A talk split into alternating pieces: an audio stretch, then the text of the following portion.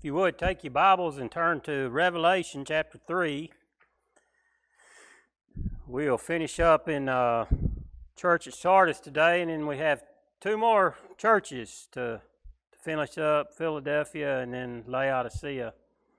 And we'll finish those right before Christmas Sunday, I believe. So uh, we have a special guest here this morning, Gil Siegler. Nice to have you and your wife with us. He's our director.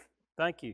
He's our director of missions at the uh, Baptist Association, and I think you kind of friends with with those savages, even those savages. Yeah. So uh, they're uh, they spend some time in parish together at the farmers market and different things. So it's it's good to have y'all with us this morning. You last week we uh, started this. Um, and and we talked about the the church. We talked about the identity theft that's going on in the church at Sardis. and I got a text shortly after Swiss Family Robinson uh, saying I named the boy wrong. Did anybody catch that? It's not Arliss, it's Francis.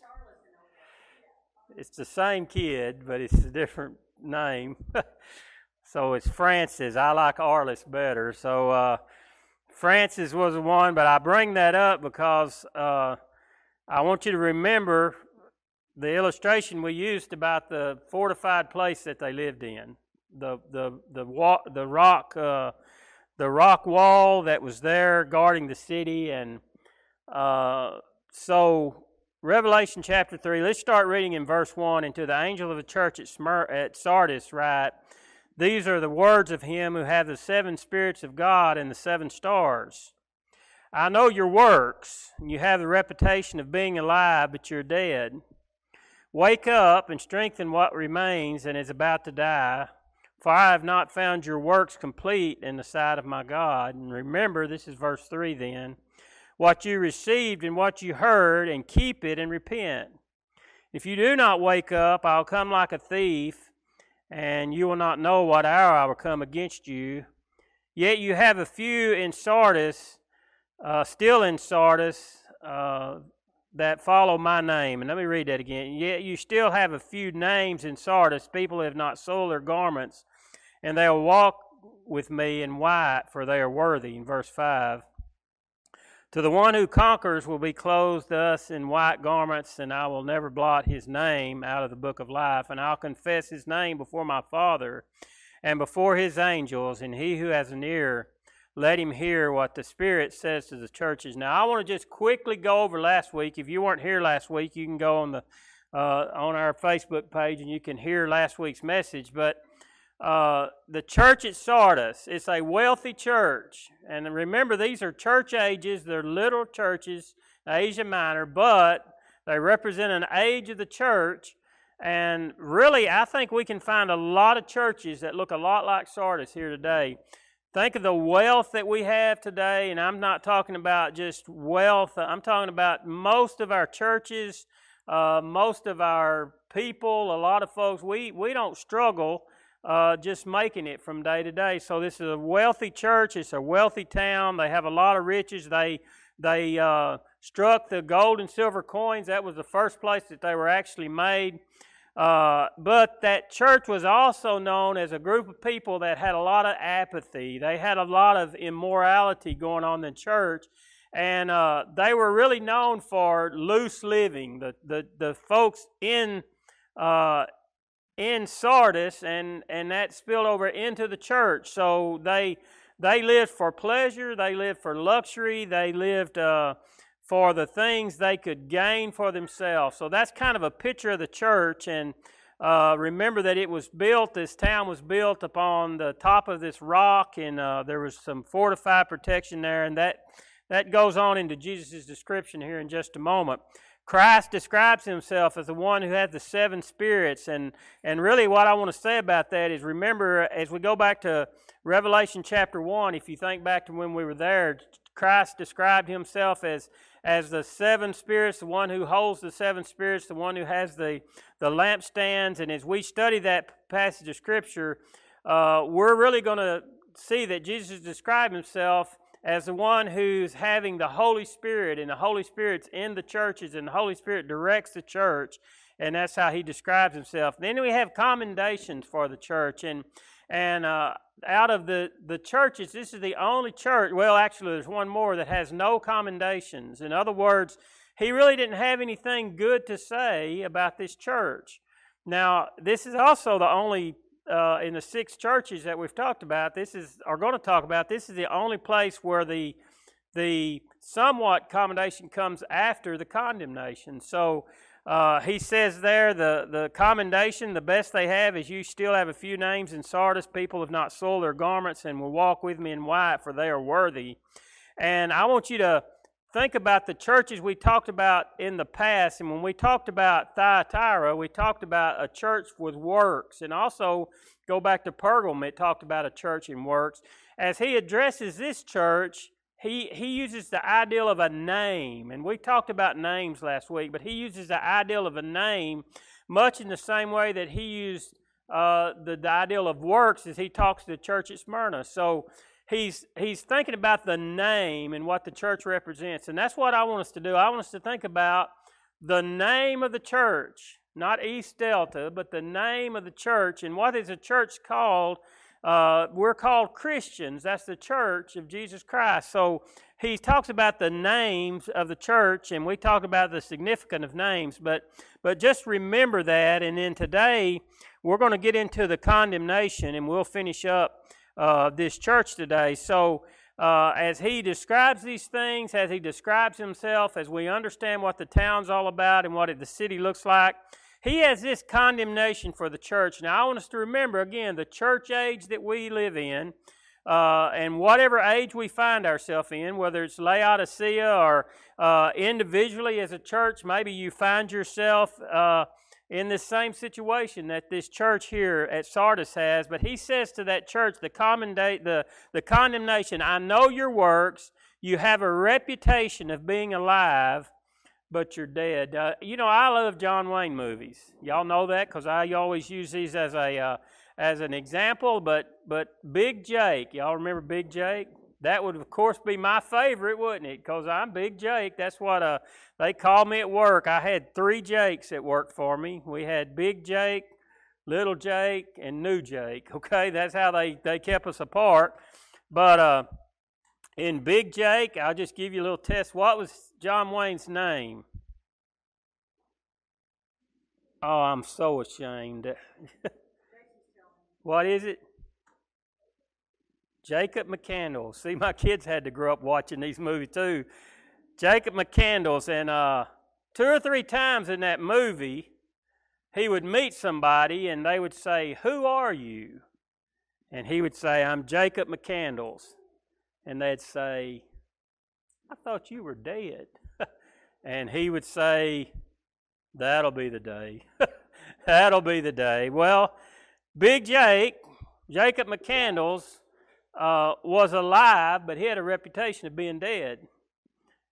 The church here has a reputation of being alive, but they are dead. That's what Christ says.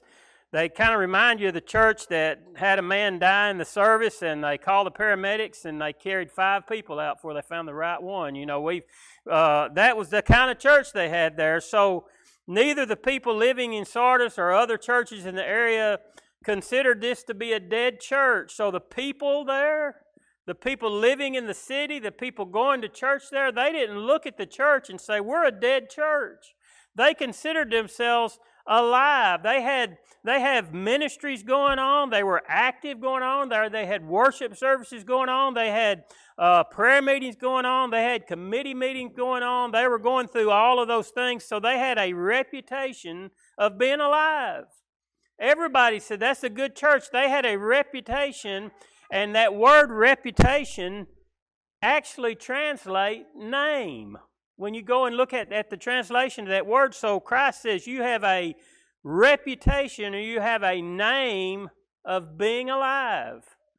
And that name was just a name only. And, and uh, I think as, as we think about it, the church had probably made a name for itself. In other words, in the city, the, the church was probably well known. and they had made a name for themselves. In the, in the congregation, they were well known, and they had made a name for themselves. And, and Jesus, from his position, he saw they had a name, but he saw beyond, below the surface, and, and he discerns where people really are. And he basically said to them, You're a Christian in name only.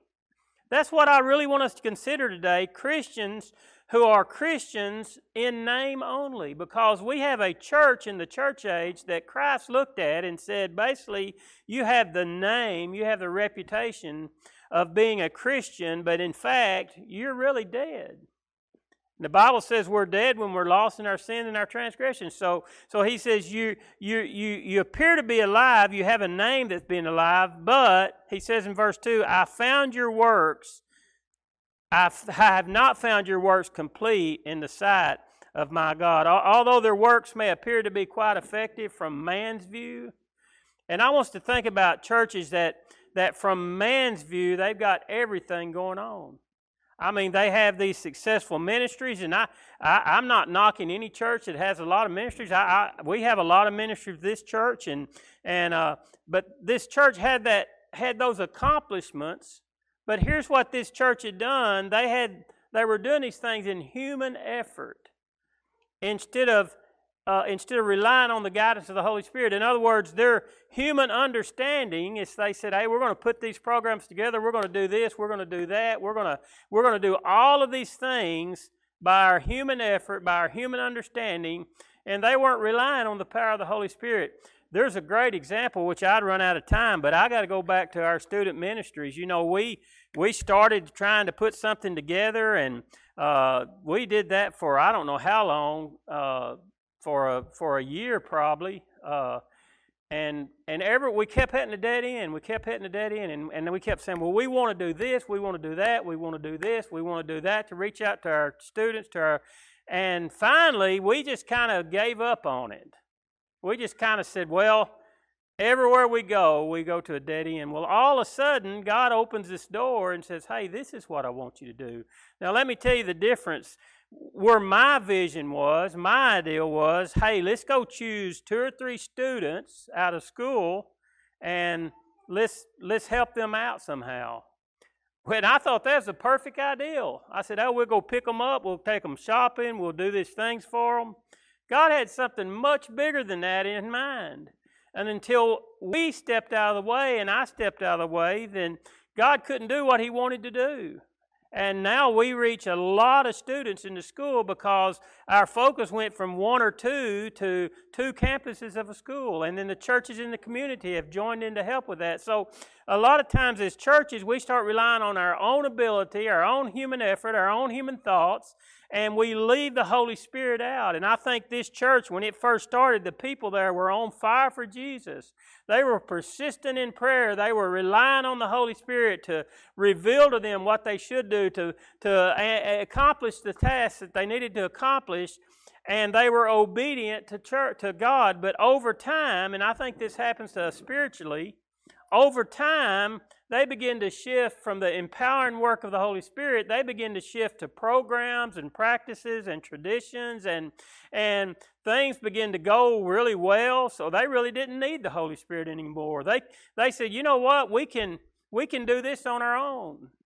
So, so we really don't need the guidance of the Holy Spirit. Now, you may say, well, Jake, you're stretching that, but just keep that thought in your mind because we're going to kind of come back to it in a minute and what Christ says to this church. So perhaps the church was so successful that it started getting members from outside. That's certainly what churches need to do. We need to go out and the Bible says the fields are wide unto harvest and we need to bring those in. But but in this church, maybe folks began, began to come because it was a networking opportunity. Maybe it was just a, a good place that they could benefit their business. Or maybe it was just a good place to come have family and friends. Just a, a kind of like a country club. Just somewhere you could go and uh, you know, Cheers has the best theme song. Y'all remember Cheers? What was that theme song? Sometime you want to go where everybody knows your name and they're always glad you came.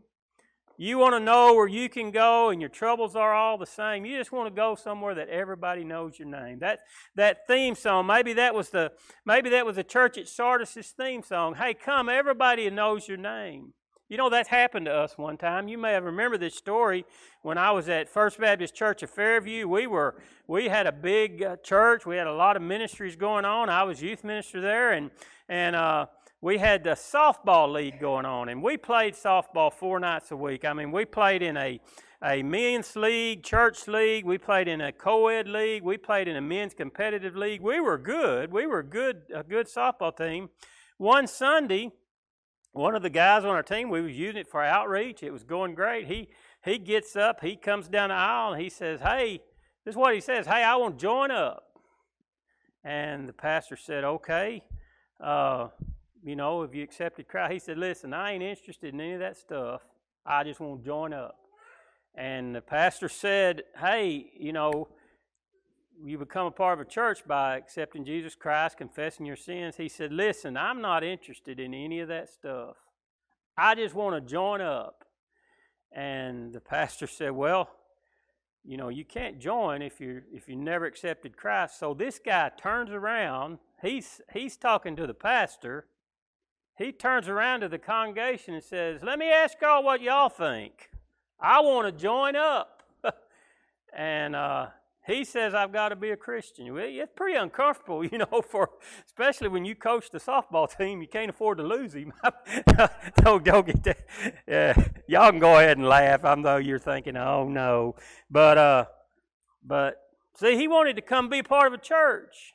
But he didn't want to be part of the church. He wanted to be part of the fellowship, the friends, the family, the softball leagues, the the the get-togethers, the fellowships, and all of those things. All of those are great outreach, but Father, but folks, we reached those folks that we might introduce them to Jesus Christ. The church at Sardis had missed it. They were going through all of those motions. They had a good softball league going. They were they were winning out, and they were they had people looking saying that's that that's that east that's that East Delta Church there. That's that First Baptist Church of Fairview, and man, they got a lot of things going. Let's go be a part of that church. But but they had they had lost the reliance upon the Holy Spirit of God. They were just going through the motions, and Christ looked at that church and says, "Hey, you're a dead church." Now, how do we know that? If we go back and look at these other churches, they this church had no pressure from outside. You remember all the other churches? You remember the church that had the, the Jews that were accusing the church? This is a big Jewish colony here, but there's no pressure from the Jews. They're not, they're not, they're not pressuring the church at all. They're not calling them heretics. They're not, they're not saying they're going against the Jewish faith. You remember the, the, the false prophets as we've seen in other churches? There's no mention of any false prophets here. There's no mention of, of the Nicolaitans to be guarded against. You know, Christ mentioned them two or three times in the church. He said, Watch out, be on guard for this. I hate the deeds of those. There's no Jezebel mentioned here. There's no female sed- sed- uh, seducers in this church. I mean, we don't see any pressure from anybody inside or outside the church.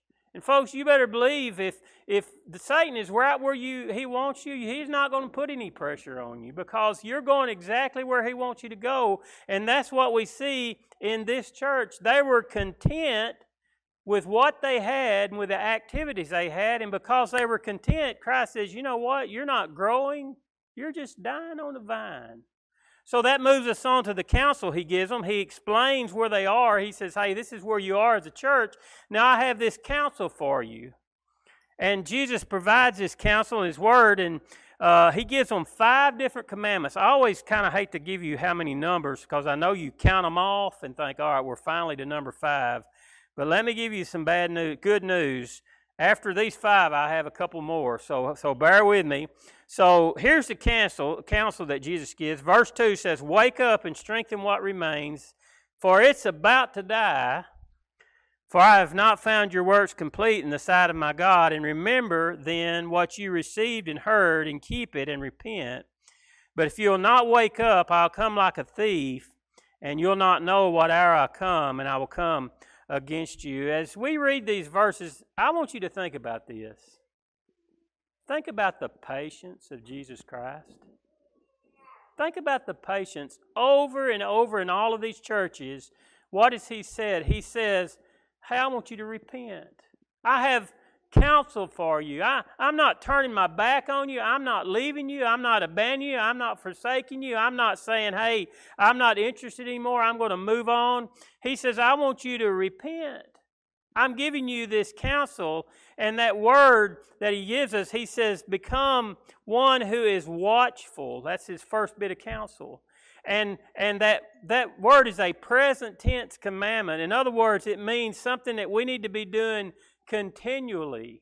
It's not the ideal that we would just wake up, but, it, but Christ says you need to wa- wake up and continually be watchful. Now, why would that be relevant to this church? And I'm talking about this church at Sardis. Here's the reason they would have heard that. They would have said, Okay, Christ is saying, wake up and be watchful and be alert. It could be this that, that the church, in the light of their history, the Sardis, listen to what happened. As I mentioned earlier, uh, that they lived on this fortified rock, this 1,500 foot sheer cliff, but they had been taken twice in the past. And the way they were taken, the first time in, in 546 BC, Cyrus, and then uh, Antiochus the Great in 216 BC, they both took this city by how do you think they did it? You remember what you remember what uh what uh Francis did? Remember he he hung those cans in the trees out there at Swiss Family Robinson and they said nobody ever come up this side. That's what they did. They found a trail up the side of this cliff and they attacked Sardis when they least expected it. In other words, Sardis was looking this way saying, you know what, we're a fortified city, we'll be fine. And all of a sudden, as a thief in the night, the enemies came up where they never expected them to come from. Folks, I think we need to listen to what Paul says. He says in 1 Corinthians, Therefore, let anyone who thinks that he stands take heed lest he should fall. In other words, Paul says, and we see the Holy Spirit through John saying, Hey, church, when you think you have a stand, when you say, Hey, we're all guarded, everything is going good, Christ says, Take heed, be watchful, every watchful, lest you should fall. Here's the second thing He says, Strengthen that which remains. He doesn't tell them to completely abandon what they have in place. He doesn't say just throw it all over and start over again. He says, strengthen what you already have. Apparently, there were some activities going on in this church that were being engaged by some of those that had not soiled their clothes, the Bible says. And, and Christ says, hey, continue to do those things, continue to strengthen those things, build upon what you already have. And when we find in our Christian life that, hey, I've struggled in a lot of areas, but but I want to build on what I know is right and build upon those things. Here's the next thing, the third thing. He says, Remember how you received and heard. Now, I don't want to spend a lot of time here, but that word, that Greek word there, is literally how. Now, most translations are going to say, Remember what, but that, that word actually is how. So, what Christ is saying to the church is, Remember how you received what you received. Now, I want you to think about this on your own. How did you receive? You don't have to answer this, but how did you receive Jesus Christ? The Bible tells us how we received. If you're born again Christian, you know how you receive the Christ, how you receive Jesus Christ. You receive Jesus Christ through the wisdom and through the drawing of the Holy Spirit. That's how you receive Christ. So he looks at this church and says, Remember how you heard and how you received. So he's asking that church, hey, rely upon the Holy Spirit. Paul says this, so also no one comprehends the thought of God's God except the Spirit of God. Now we have received not the Spirit of the world, but the Spirit who is from God, that we might understand the things that He has freely given us by God. And we impart in these words not taught by human wisdom, but taught by the Spirit, interpreting spiritual truths to those who are spiritual. If you don't have that underlined in your Bible, I'd encourage you to go over to 1 Corinthians chapter 2 and verses 10 through 13 and look at what Paul is telling us. Remember how we receive God, how we receive Jesus Christ, and we only have understanding of God through the Holy Spirit. So remember those things. Remember how you received and how you heard. Here's the fourth thing. He says, continue to keep it. That's another present tense command. He says, not only uh, strengthen what remains, not remember how you received it, and then keep it up. So what is it? What's he talking about where it says keep it up? That that word it, the original text has been added that we might understand it a little better. But but basically what he's saying, and here's the ideal, continue to keep your dependence on the Holy Spirit. So he says to the church, uh, depend upon the Holy Spirit. Keep it up. Keep up what you received. So he says, remember how you received it, and then keep it up. Keep remembering the Holy Spirit. And then lastly, he says, repent. And that's the same message in all six churches is this word, repent. Repent. There's a there's a sense of urgency in this command. And folks, today I want you to know there's a sense of urgency in our relationship with Jesus Christ. And Christ looks at the church and he says, Repent. He has this ominous word of, of counsel there. He says, If not, I'll come like a thief in the night and I'll bring judgment against, against them. Remember how they had been taken twice?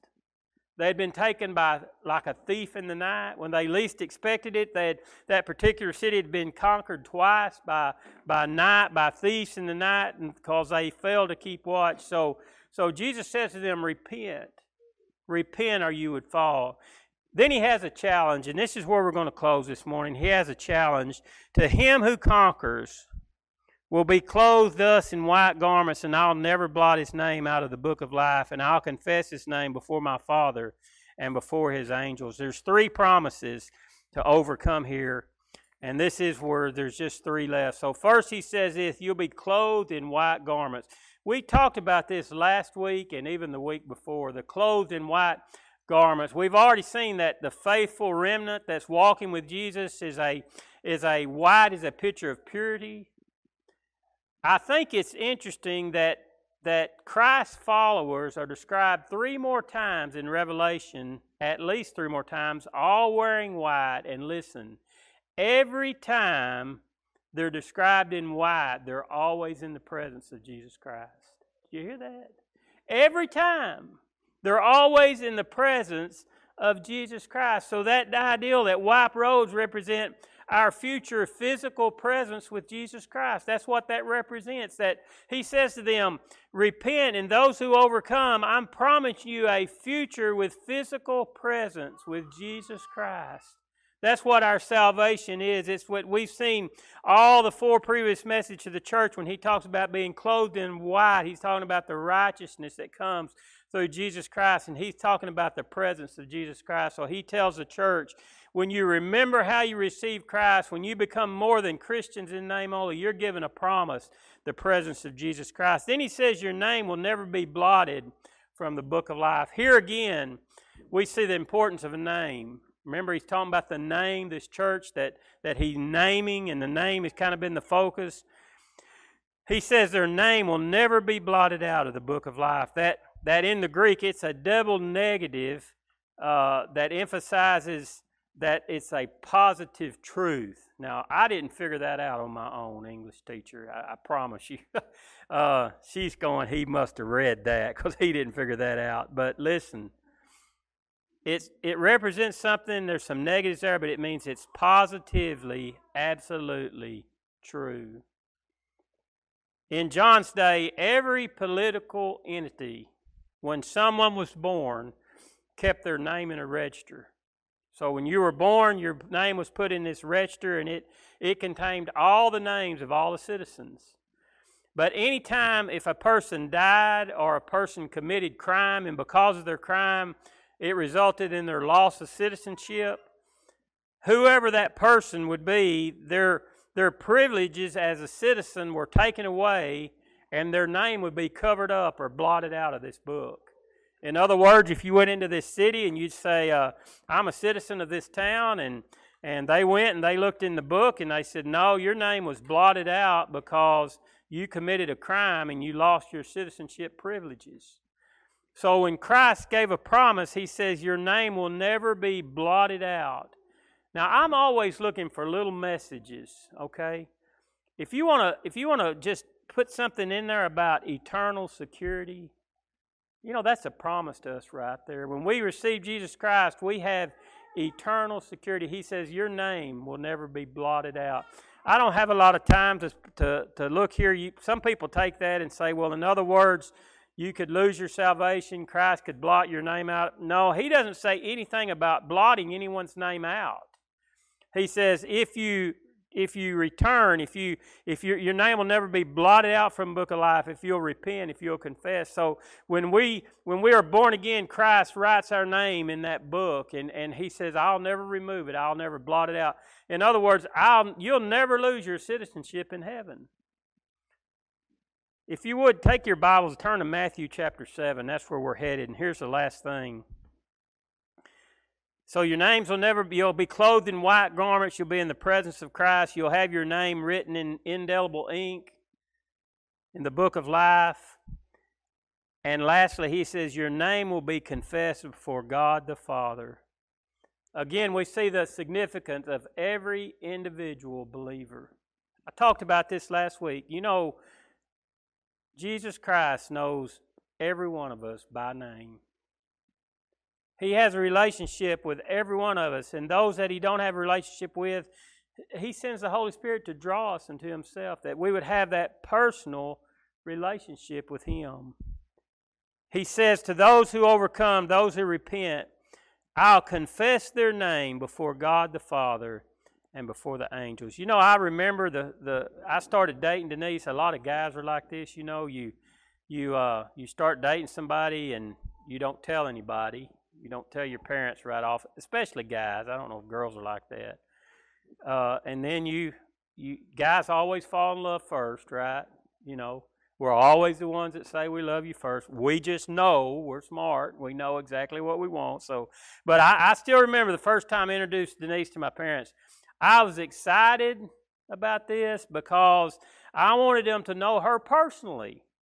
I wanted them to to to get to know her more deeply and to know her as I knew her. And and so I brought her home and introduced her to my dad and mom. And uh, I, by doing that, I was proclaiming something to them. I was proclaiming that she's associated with me, and I want you to accept her because she's exo- she's associated to me. And and with that, I wanted them to get to know her. I wanted them to get to love her. I wanted them to to to to understand everything about her. Well, one day Jesus is going to do that for you if you're a born again Christian, one day He's going to take you before the Father and He's going to say, Father, this is Jake Vaughn. He may have me a new name by then. I don't know. He may say, This is J.C. Vaughn or this is J.C. Vaughn Jr., but, but because of my association with Jesus Christ, He's going to say, This is your child. He's a part of our family. And I want, I want to introduce you. I want to confess His name. Because God, He's taken the blood that you shed on Calvary through me, and he's, he's claimed that blood as his own, and, and he's covered in my righteousness, and I claim him as my own. Now, here's the, one of the scariest passages of Scripture, I think, in the Bible. And it talks about Christians in name only. And it's Matthew chapter 7, and this is where we're going to close.